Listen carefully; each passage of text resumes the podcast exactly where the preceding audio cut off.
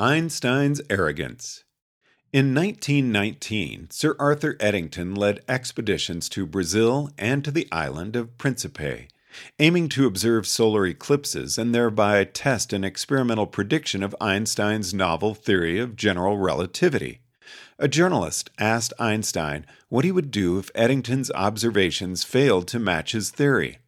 Einstein famously replied, Then I would feel sorry for the good Lord the theory is correct. It seems like a rather foolhardy statement, defying the trope of traditional rationality that experiment above all is sovereign.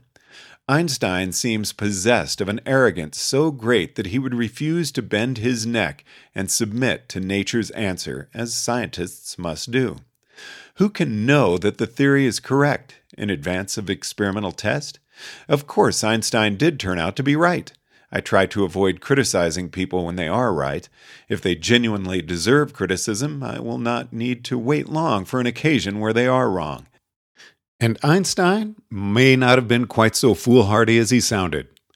To assign more than a 50% probability to the correct candidate from a pool of 100 million possible hypotheses, you need at least 27 bits of evidence, or thereabouts. You cannot expect to find the correct candidate without tests that are this strong, because lesser tests will yield more than one candidate that passes all the tests. If you try to apply a test that only has a million to one chance of a false positive, approximately 20 bits, you'll end up with a hundred candidates. Just finding the right answer within a large space of possibilities requires a large amount of evidence. Traditional rationality emphasizes justification. If you want to convince me of X, you've got to present me with Y amount of evidence. I myself often slip into this phrasing whenever I say something like, to justify believing in this proposition at more than 99% probability requires 34 bits of evidence. Or, in order to assign more than 50% probability to your hypothesis, you need 27 bits of evidence.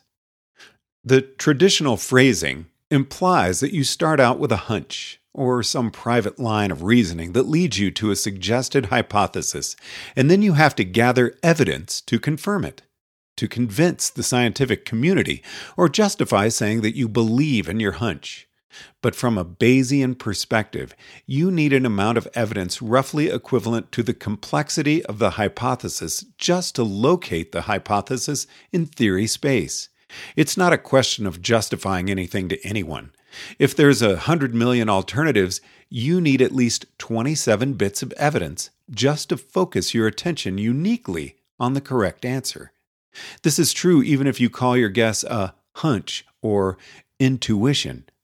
Hunchings or intuitings are real processes in a real brain.